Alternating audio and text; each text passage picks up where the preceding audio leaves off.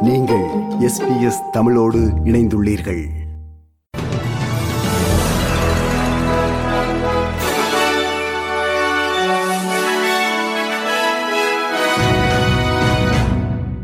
நேர்கள் அனைவருக்கும் வணக்கம். இன்று அக்டோபர் மாதம் பதினைந்தாம் தேதி சனிக்கிழமை. ஆஸ்திரேலிய செய்திகள் வாசிப்பவர் செல்வி. விக்டோரியாவின் வடக்கில் உள்ள ரொஜஸ்டர் நகரில் வெள்ளம் பெருக்கெடுத்து ஓடியதால் ஒருவர் தனது வீட்டு முற்றத்தில் உயிரிழந்தார். எழுபத்தி ஒரு வயது முதியவரின் மரணம் மாநிலத்தின் வெள்ளப்பெருக்கின் அபாயங்களை அடிக்கோடிட்டு காட்டுகிறது என அம்மாநில பிரீமியர் டேனியல் ஆண்ட்ரூஸ் தெரிவித்தார். It just brings home for all of us that this is serious, this is potentially very, very dangerous, uh, and uh, our sympathies are with that family, uh, and uh, hopefully that uh, sends a broader message of just how serious this is, and that's why we're all working as hard as we possibly can to make sure that people are safe. விக்டோரியாவில் முன்னூற்றி ஐம்பதுக்கும் மேற்பட்ட வெள்ள மீட்பு பணிகளை அதிகாரிகள் மேற்கொண்டுள்ளனர். இதில் இருநூறு வீடுகளில் இருந்தும் நூற்றி ஐம்பது வாகன ஓட்டிகள் என்றும் இவர்கள் வெள்ள நீரில் வாகனம் ஓட்டுவதால் ஏற்படும் ஆபத்துகள் குறித்த எச்சரிக்கைகளை மீறி வாகனம் ஓட்டியுள்ளனர் என அதிகாரிகள் தெரிவித்துள்ளனர். மக்கள் தேவையற்ற அபாய முயற்சியில் ஈடுபடுவதாக காவல்துறை உதவி ஆணையர் டேவிட் கிளேட்டன் தெரிவித்தார். The consequences of not heeding the warning have been seen in some areas where we've responded to those homes that were asked to evacuate and we've had to rescue people. In terms of driving through flooded waters, there are many roads that are closed. It's not a time to go four wheel driving and sightseeing. டஸ்மேனியாவில் வெள்ளத்தால் பாதிக்கப்பட்ட மக்கள் தங்கள் வீடுகளுக்கு திரும்ப தொடங்கியுள்ளனர். வரலாறு காணாத மழை பெய்ததை அடுத்து மாநிலத்தின் வடக்கே உள்ள மியண்டர் ஆற்றில் வெள்ள அபாய எச்சரிக்கை தொடர்ந்தும் உள்ளது.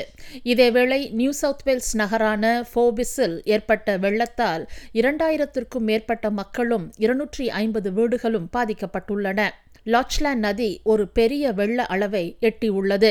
மற்றும் நகர மைய பகுதிக்கான தொடர்பு இப்போது துண்டிக்கப்பட்டுள்ளது. ஊல்வர்ட்ஸ் நிறுவனத்திற்கு சொந்தமான ஆன்லைன் ஷாப்பிங் தளத்தில் நடந்த தரவு மீறல் மில்லியன் கணக்கான மக்களின் விவரங்களை அம்பலப்படுத்தியுள்ளது. மைடீல் இணையதளத்திலிருந்து வாடிக்கையாளர் தகவலை அணுக திருடப்பட்ட உண்மையான பயனர் தகவல் பயன்படுத்தப்பட்டதாக அந்நிறுவனம் தெரிவித்துள்ளது. தரவு மீறலில் வாடிக்கையாளர் பெயர்கள் மின்னஞ்சல் முகவரிகள் தொலைபேசி எண்கள் விநியோக முகவரிகள் மற்றும் பிறந்த தேதிகள் வெளிப்படுத்தப்பட்டுள்ளன. இதனால் ஊல்வர்ட்ஸ் குழுமம் சுமார் இரண்டு புள்ளி இரண்டு மில்லியன் வாடிக்கையாளர்களை தொடர்பு கொள்ளும் பணியில் ஈடுபட்டுள்ளது. பணம் செலுத்தும் தகவல் ஓட்டுநர் உரிமம் அல்லது பாஸ்போர்ட் விவரங்கள் போன்ற முக்கியமான பதிவுகளை மை டீல் சேமிக்கவில்லை. மற்றும் கடவுச்சொற்கள் எதுவும் திருடப்படவில்லை என்றும் தெரிவிக்கப்படுகிறது.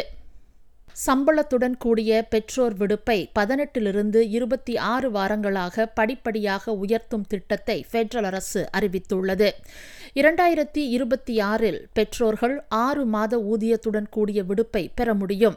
ஒற்றை பெற்றோர் இருபத்தி ஆறு வாரங்கள் வரை பெற முடியும்.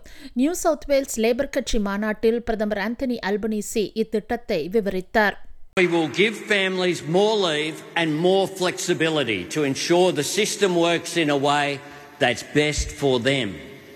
Our plan will mean more families take up this leave, sharing that precious time, and share the caring responsibilities more equally.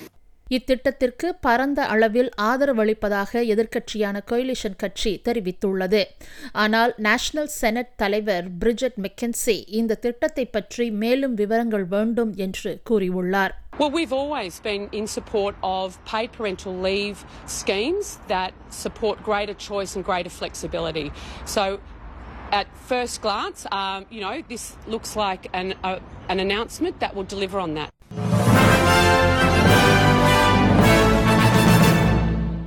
இனி இன்றைய நாணய மாற்று நிலவரத்தை பார்ப்போம். ஒரு ஆஸ்திரேலிய டாலர் அறுபத்தி ஓரு அமெரிக்க சதங்கள் இருநூற்றி இருபத்தி ஆறு இலங்கை ரூபாய் நாற்பத்தி நான்கு சதங்கள் ஐம்பத்தி ஓரு இந்திய ரூபாய் நான்கு காசுகள் எண்பத்தி எட்டு சிங்கப்பூர் சதங்கள் இரண்டு புள்ளி ஒன்பது ஒன்று மலேசிய ரிங்கெட்.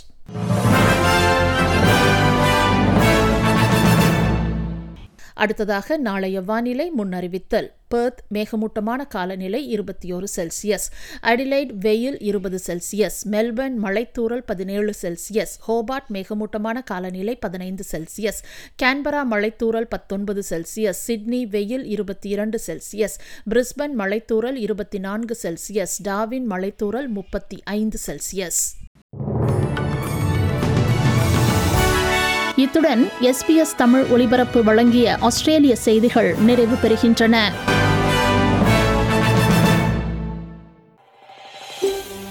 இது போன்ற மேலும் பல நிகழ்ச்சிகளை கேட்க வேண்டுமா?